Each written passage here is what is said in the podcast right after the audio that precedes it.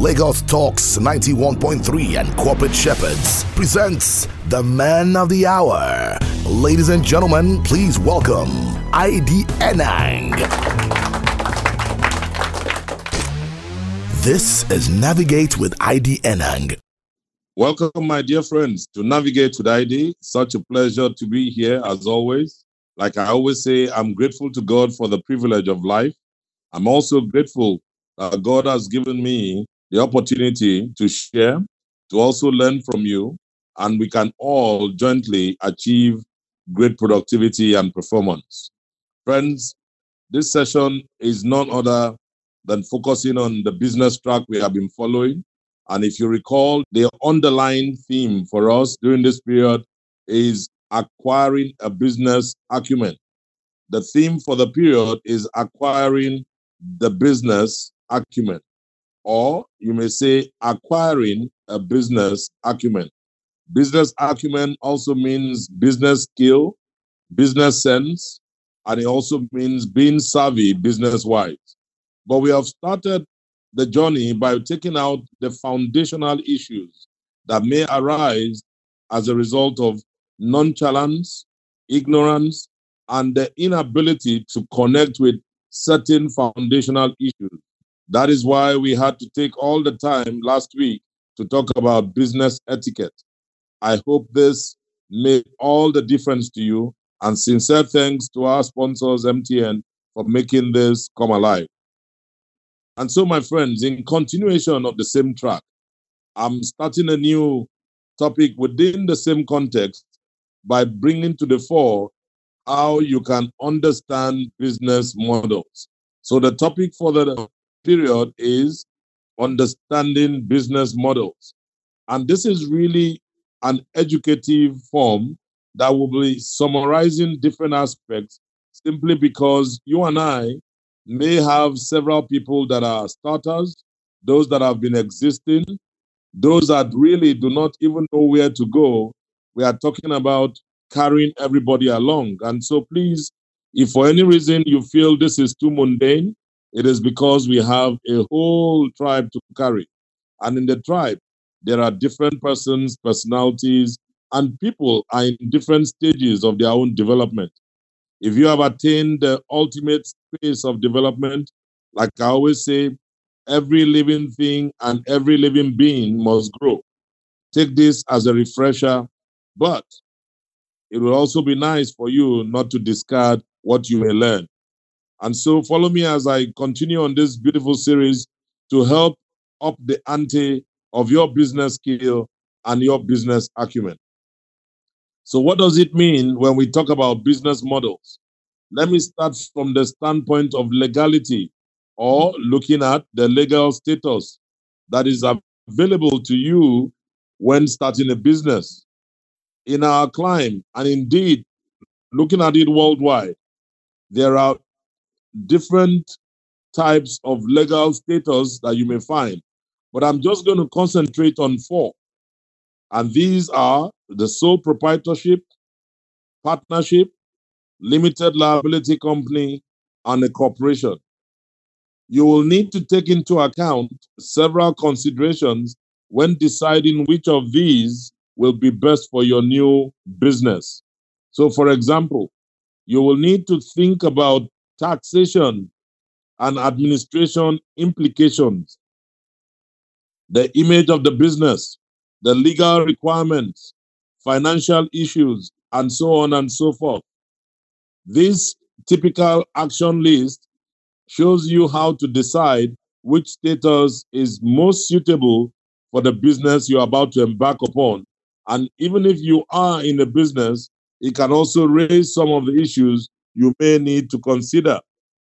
And so I'm going to take this from a frequently asked question perspective. So, for example, when is sole proprietorship status suitable? A lot of people today, especially the young ones, and then also some older ones, are looking at startups. They are wondering, how do I set up a company? I want to set up a business. Many people today are setting up their businesses and still using their names even if they call it a business account, everything about it is still flourishing in their name. But there is nothing that brings legality to it. And to that extent, you will find that many people may not even know that there is a sole proprietorship status that is available. So you may be asking me from the bottom of your heart, when is sole proprietorship status suitable? There are various advantages to operating as a sole proprietor. The status of a sole proprietor is convenient in situations when just one person will own the business and will have final responsibility for its management and development. It is possible to employ other people if you are a sole proprietor. So it's not just about you alone, but then ultimately the business is the individual's and there is no separate legal status. So today you find people registering a business name and they call it ID Ventures, so-and-so enterprise. All of these are sole proprietorship status businesses that are set up solely by an individual. And there are various advantages to operating as a sole proprietor. You generally do not have to file any special forms or pay any special fees to start your business. In Nigeria, for instance, you will go through the process like we do with the Corporate Affairs Commission to register your sole proprietor or business name. And of course, the kind of fees that you are going to pay, given the ease of doing business, is almost negligible for a sole proprietor.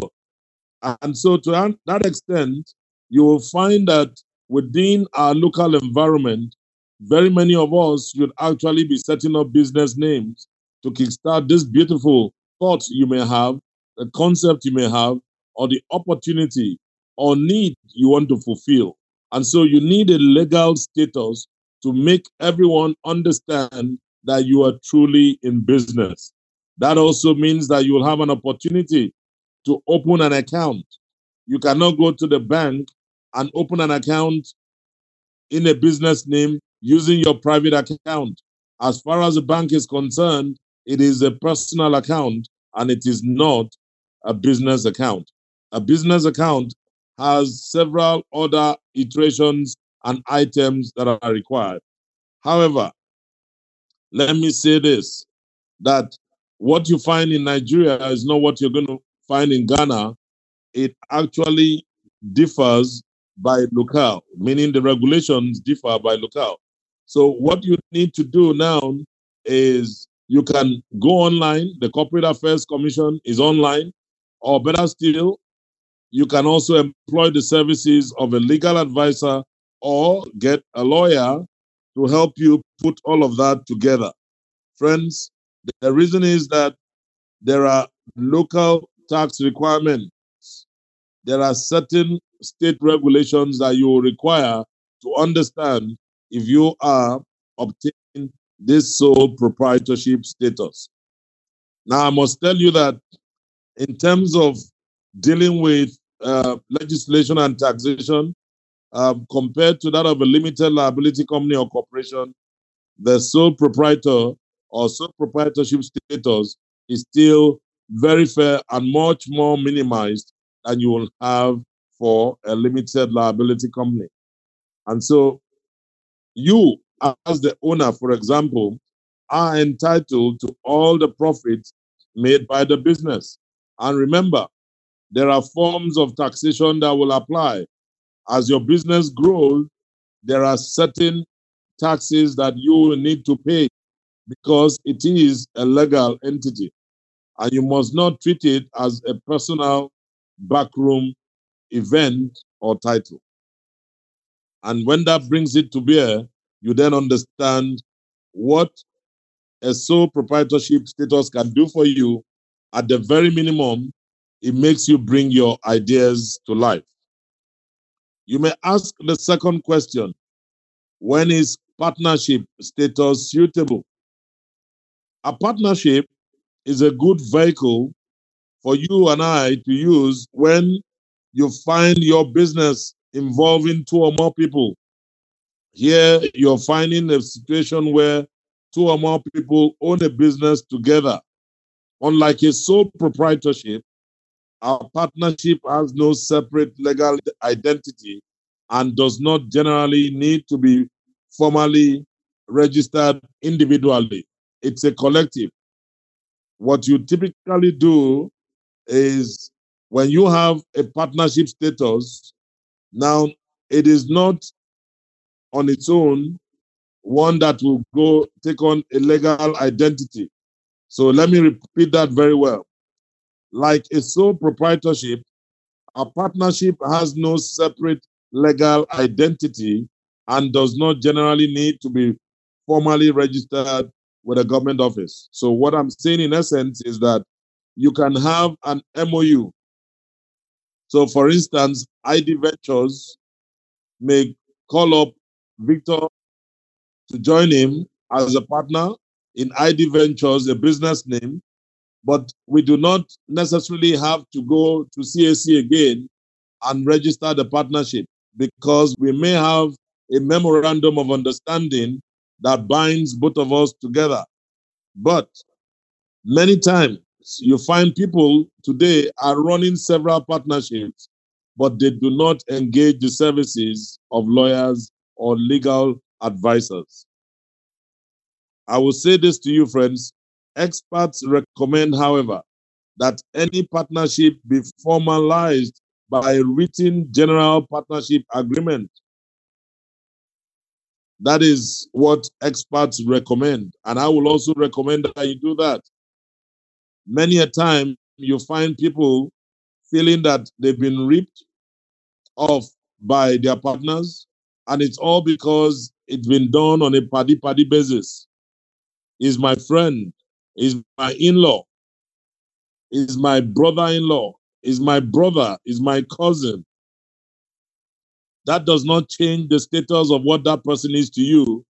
But when it comes to business, and if you're forming a partnership, there must be a formalized written partnership agreement. Because in the days to come, when you now have issues and you need to take on a court ruling, or you want to take it to court, or you want to take the legal position, it is that agreement that will be seen as binding between both of you. So a partnership is another type of business model that can necessarily be explored. Now, there are several advantages to operating as a partnership. The structure of a partnership can be flexible according to the partnership agreement. There is less paperwork to deal with regarding legislation and taxation than for a limited liability company or corporation. Management responsibilities, risks, and losses are shared, meaning the risks, the losses are all shared. Partners can bring a variety of different skills and experience to the business.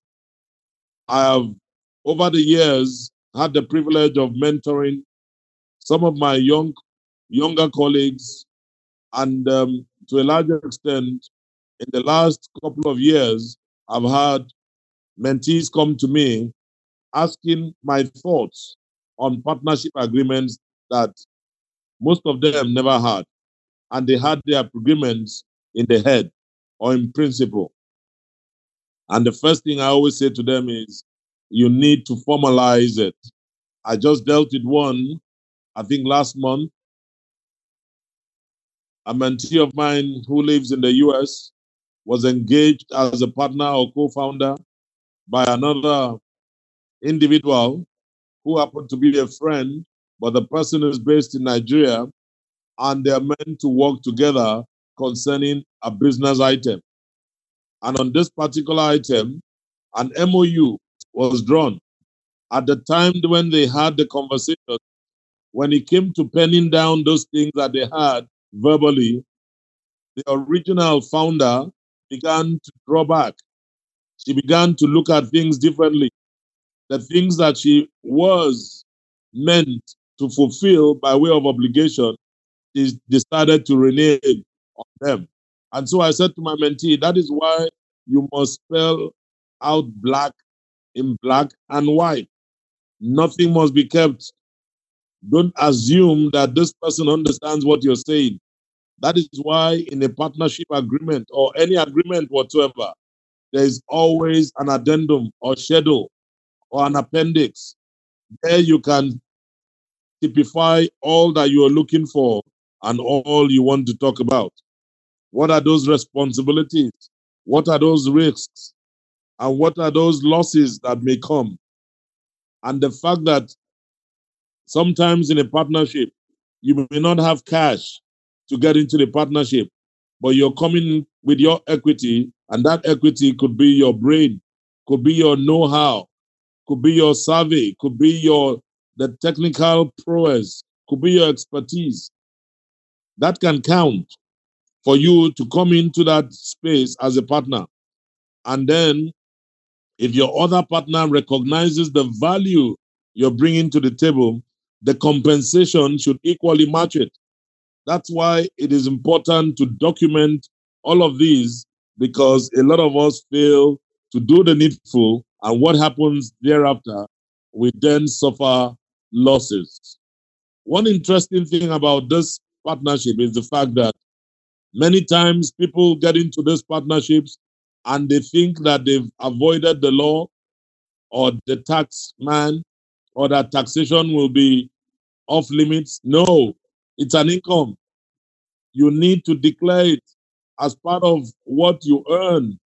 So in our local parlance, if you are in Lagos or wherever state of operation or state you're operating from, you can have a direct assessment form that allows you to effectively say, this is how much I've earned as commission, and this is what it stands at. And then the tax authorities will definitely tell you, this is what is due to you. This is what you need to pay as tax. Now, if the structure of the business or the enclave or the partnership you have is such that you are paid a certain levy and the withholding tax is taken off, you then know that that withholding tax is going to the state, and by reason of your presenting that receipt, your withholding tax will net off whatever your entire tax obligation would be at the end of the day. So, friends, I'm telling you that from a partnership standpoint, there is also a space for tax. More people get involved in these kind of business, but they do not follow the legal process. More people involved in this manner of business do not understand that it means that more capital can be raised among themselves if they do the needful, because partners can bring a variety of skills and experience to the business. So don't in any way run away from partnerships. What you need to do is to define the rules, define the contribution, define responsibilities, and put everything on the table. Ensure that you are not the pawn on the board. Ensure that you are also an officer that is calling the shots based on the nature of the business that you've embarked upon. Partnerships allow you to come to the table with an opportunity to collaborate. You can raise enough capital. Like my mentee I talked about that was in the US, or that is in the US, running a partnership with another person here in Nigeria. She was able to bring in investors into the business. Now, with the challenge that they are facing right now, the investors are left with no other option but to assess, the quality of what they are getting in terms of returns, because they were not investing in the business just because they know the person that introduced them. Yes, that is a factor, but given due diligence, they are investing because they want to make money or they want to make some form of profit. So I beckon on you today to understand that partnerships cannot be taken over by other businesses. Why? Because they are structured. Now, coming home to look at the type of partnership. A limited partnership is a partnership which has at least one partner who is a general partner. That is to say, he or she has management rights and unlimited liability, and at least one limited partner. A limited partner, who may be an individual or a company, contributes a fixed amount as capital or property to the partnership, but is only liable for partnership debts or liabilities up to the amount they have contributed. So, in essence, you are limited to your contributions, or your company is limited to the contributions you have made or a fixed amount to the partnership, and that's where you sit when it comes to issues around liabilities on debts, etc. Now, a limited partner may not be personally involved in the management of a company. At that stage, you are seeing yourself as an investor. So why does this not make me look like I'm in a limited liability company? No. A limited liability company, which I'll still come to, has the flexibility and tax status of partnership for the benefits of limited liability. Business profits or losses are reported on the owner's personal tax returns. The limited liability company itself does not pay taxes in that way. You understand what I mean? Because the profits, they are taxed, and the liability of all of the partners is limited to their capital contribution to the limited liability company. Now, so your personal assets cannot be seized to settle debts. Limited liability companies are required to register with the state. So that's why if you form a limited liability company, you need to go through a much more robust registration process other than that of a sole proprietor, or one we just termed as an ordinary partnership, where somebody calls you to join up simply because of your skill, your ability, your connection. There's something that you're bringing to the table, and they are willing to award a certain status for you as a partner. And so when we look at this whole piece, the question you'll probably be asking me is, when is a limited liability company status suitable? Many of us today run into setting up limited liability companies without understanding the full expectations. It is something that requires a lot more than you just see just on the surface. And that's one of the things that I'm going to touch on very briefly, because I'm going to move from a limited liability company status, I'll move then to a franchise. And once we do that, we'll then begin to look at why these business models exist and which one would suit you the most given what you want to do today, tomorrow, maybe in the future. But this little education hopefully will put you on a better pedestal. We'll be right back. We want to take a quick break, so don't go away. Stay on. And when we get back, we'll continue by looking at a franchise, and I'll also revisit when a limited liability company status is suitable. Thank you, and don't go away. This is Navigate with ID, brought to you by Corporate Shepherds. Welcome back, my dear friends, to Navigate with ID. It's such a pleasure to have you on this program. Thank you for tuning in. And if you have just joined us, I bid you welcome. We're looking at understanding business models. I've been looking at the different types of legal status available to you when starting a business, or even when joining a business. I started by briefly touching on the sole proprietorship status, partnership status, and we just had a tinge of conversation around the limited liability company status, what we typically call LLC. A limited liability company consists of shareholders, members whose percent of ownership is based on their capital contribution. That is why you find companies today either listed as limited or they are public listed companies, PLCs. Regardless of that, you'll find that they all have what we call shareholders, and then they also have stakeholders. The stakeholders, it's all embracing the owners of the company, the financiers of the business. And sometimes in that capacity, when someone has majority shares, that person to a large extent can still call some shots.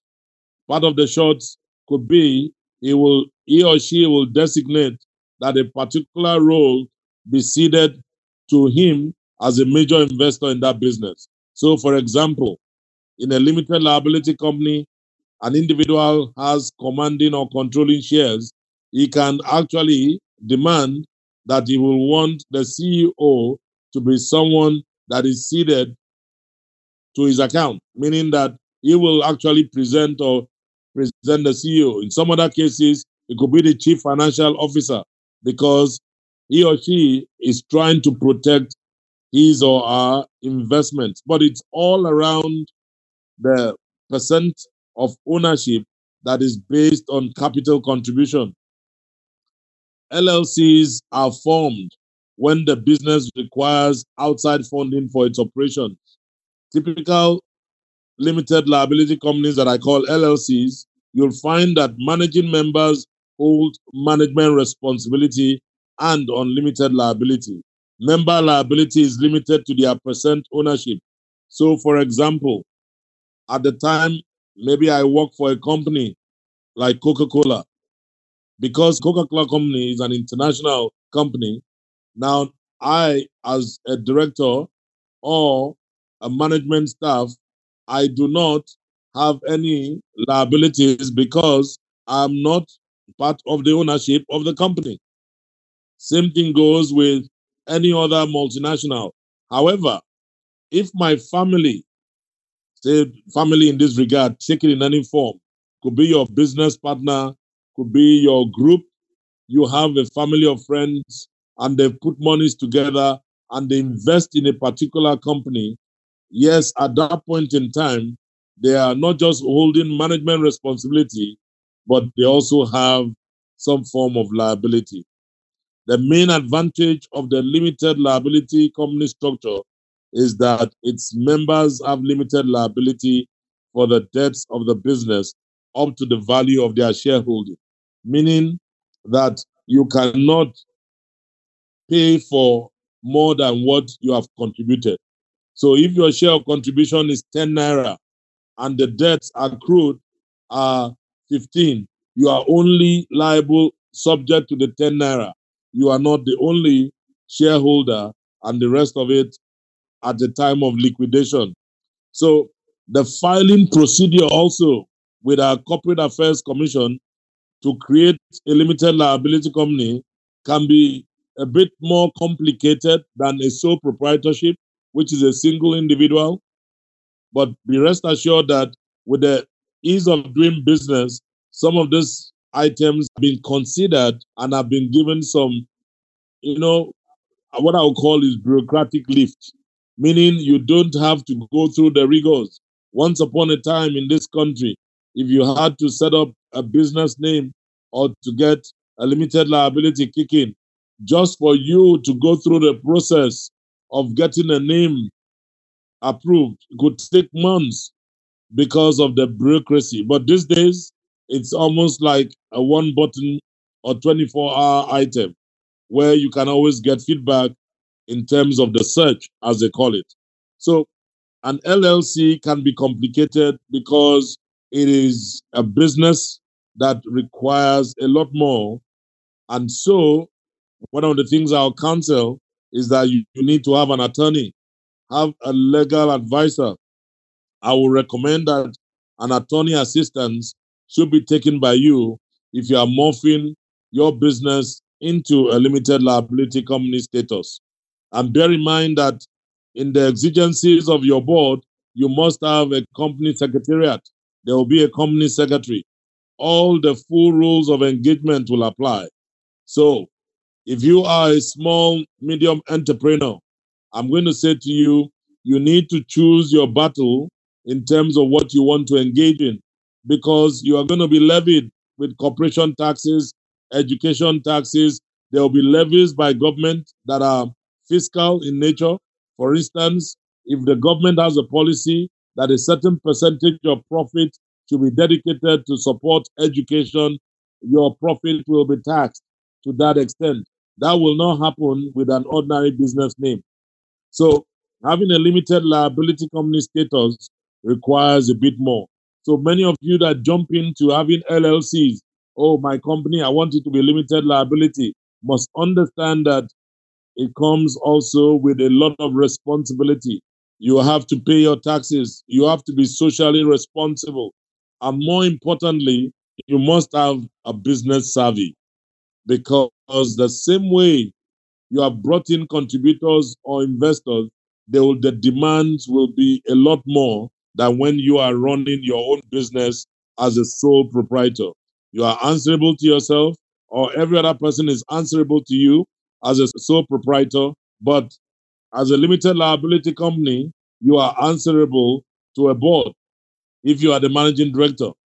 And if peradventure you are the majority shareholder, you cannot take a unanimous decision. It still has to be taken to vote from the board. Okay. At this stage and at this juncture, I would like to shift into a different business model, which you find obtainable and has a possibility that you can consider. And that is a franchise. So what is a franchise?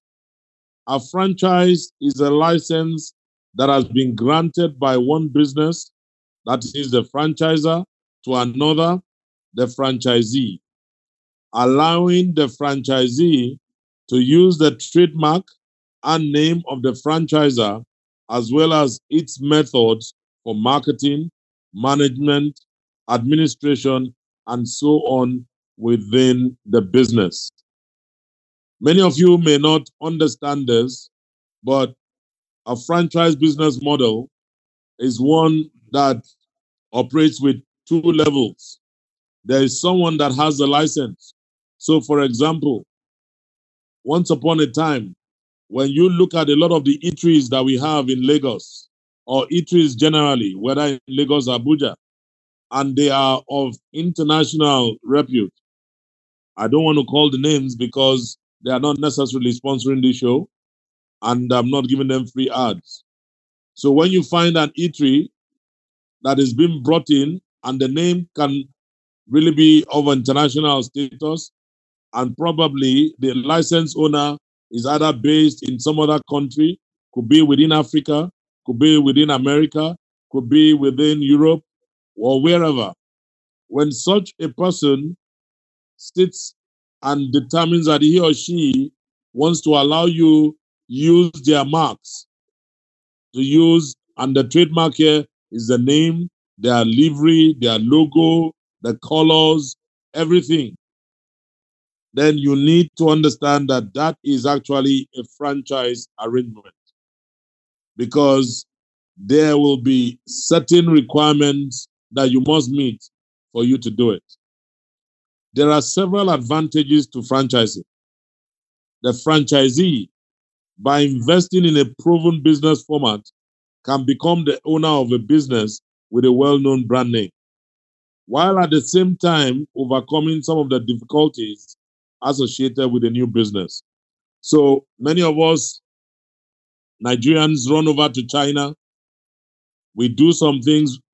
We run over to Europe.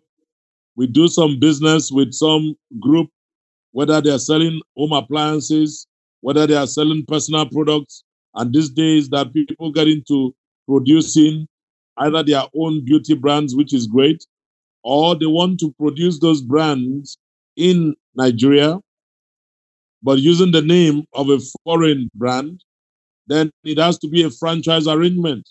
In that franchise arrangement, there's always some hassle, I can tell you. Many of them don't end up well. Many of them always end up with the franchisor or the franchisee feeling that the franchisor has tried to cheat or serve more than they are meant to be served. So many times you find these arrangements always have issues. But I can tell you of a model that I've noticed and embraced and I also worked for. And a simple model is the Coca-Cola company. You would always find that Coca-Cola operates a franchise arrangement. You find Coke being produced in several countries around the world, but Coca-Cola may not necessarily own the bottling plants. Those bottling plants are owned by the bottlers or a different entity, but they are in a franchise arrangement. And in that arrangement, you will find that someone has the rights to manufacture, has the rights to manage the marketing, and also to administer or deliver the goods. So it can be a case of manufacture and deliver while I create the demand, and this is what we are going to do in this whole arrangement. You also find that running, especially when you have mergers and acquisitions. There is always something that comes in there. The franchisee also receives help in finding and refurbishing their premises. It could be that as part of the agreement, all of these are normally put in very strict agreements. Refurbishing the plants may not necessarily be one, but refurbishing of the brand. So you need to go through some restage or repositioning of the brand. Of course, it's not going to be a cost that is carried by the franchisee alone. The franchisor has to come to the table, and so will help give any form of support, whilst at the same time may also give all that is required in terms of planning permission and purchasing inventory and equipment, and as well as staff training. Many times you find in a franchise arrangement, you can even have that operate in aviation. Today, you can see some of our airlines are operating wet leases. And then when you get into the aircraft these days, you'll see foreigners either sitting as a crew and maybe one local. The rest of them are foreigners. That's a franchise agreement. Somebody has done a wet lease. And so in that kind of stage, they will bring you the staff. They will train your own staff. At the same time, they'll be involved in marketing and advertising. But then the franchisee is then able to concentrate on the day-to-day running of the business. So a franchise arrangement can be very sweet on the table as a business model. But please, I want to beg you by the mercies of God that you must understand the industry, understand the terrain, understand and do absolute due diligence with the franchisor, because many franchisors can be wolves in sheep clothing. They look very warm at the beginning, but they turn out to be fierce foxes that are looking to devour. Why? There are hidden items they may not expose to you. And so if you're going into a franchise agreement, don't think you are a smart man. You don't need a lawyer. You need a very good attorney to help you negotiate and also walk through the entire spectrum. Once upon a time, a few years ago, my colleagues and I, my partners and I, were about to get into a franchise arrangement with a certain foreign organization. These guys own a brand. The brand sitting around the canned meal category. And they also made trips to this part of the world. And as we continued to do our due diligence on both sides, one of the things that stood for us, my partners and I, was the fact that they kept saying that they hadn't found such dignity and respectful gentlemen to work with. But it then turns out that they were looking out for a way to fleece. And it was easier to spot the gorilla because within our partnership, one of us was very strong when it came to business or when it comes to talking about business development. The other partner was very strong with supply chain. And here I was on the commercial and general management side. So threefold cord that could not be broken. That's who we represented. And so at any point in time, whether in meetings outside the country or meetings within the country, these guys found that we were solidly competent to fish out and to deal with the issues. Did we end up taking on or finishing that partnership or franchise? The answer is no. Despite all the investments that we put on the table, that due diligence, as much as it hurt, it was painful, but it was necessary for us to pull the plug. Today, my partners, they now have an own brand, and that own brand is now coming in on the table. So if this did not come through, there wouldn't have been any room for you to even think about owning yours. So a franchise arrangement is great, but you must understand that the franchisor will be looking for ways to fleece you. Not in all cases, but they want maximum returns. That's what I mean by fleecing. But if you don't have the right and requisite skill and expertise, they could just eat your lunch, finish you with dinner, and have you for breakfast. So you'll be walking, and paying, and royalties are going, and you cannot even put any single penny in your account. The franchisor will be able to provide specialist managerial advice and guidance to help you overcome any problems that a small business is likely to encounter. But then the franchisor will benefit from you being the local man or local woman that understands the local innuendos. So it is very important that you do not forsake because you are speaking to a foreigner, because you are speaking to a big brand. They are going to tell you that they are in 500 outlets in 20 countries. Don't let that bamboozle you. Why are they coming to Nigeria? And why are you looking for me? Because I am the man that can help you expand your network. I'm the man that can help you derive value. So don't cheapen what I bring to the table. From the point you're having conversations, don't cheapen yourself because you are both there to have a win-win relationship. So I want to ask you to do something to ensure that you look at the business model, especially their distribution channels. Ask yourself how reliable they are and whether they can be maintained once the business changes hands. Calculate the profitability of the business after any initial capital outlay for improvements. Now, I want to step into a terrain where some of us ultimately can grow into. Nigerians must start thinking about when you go into any business, how can I buy businesses? You can also be someone that buys businesses. I mean, look at it. We create and people come to buy. That's the nature of the world, especially in this era of tech.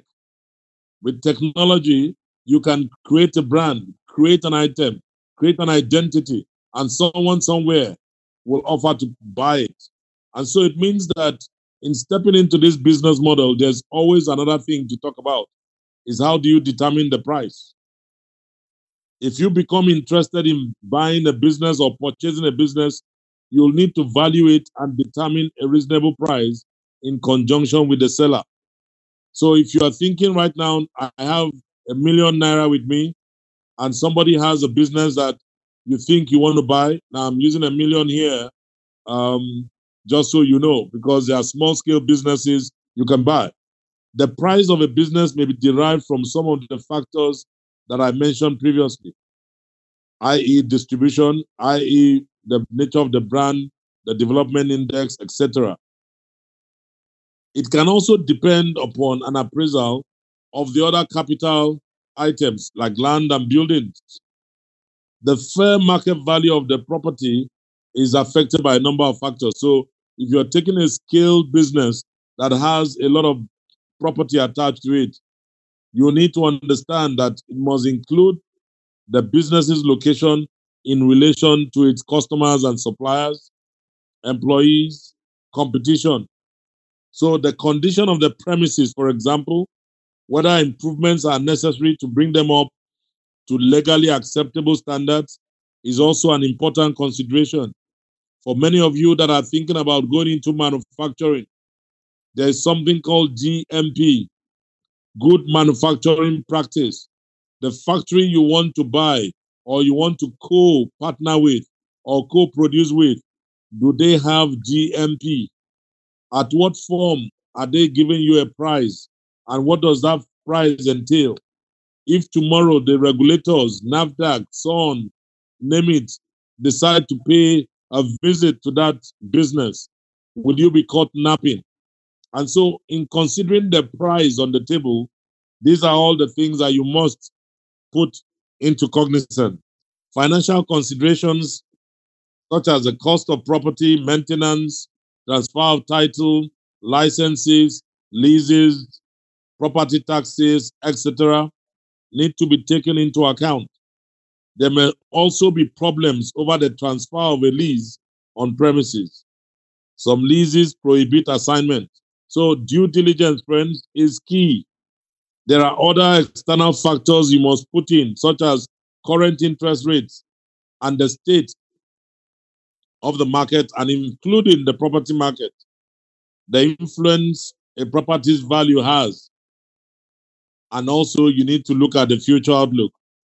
So whether the property will continue to meet the needs of the business as it grows is something that you must consider. There will also be need for you to do evaluation of the fixtures and fittings.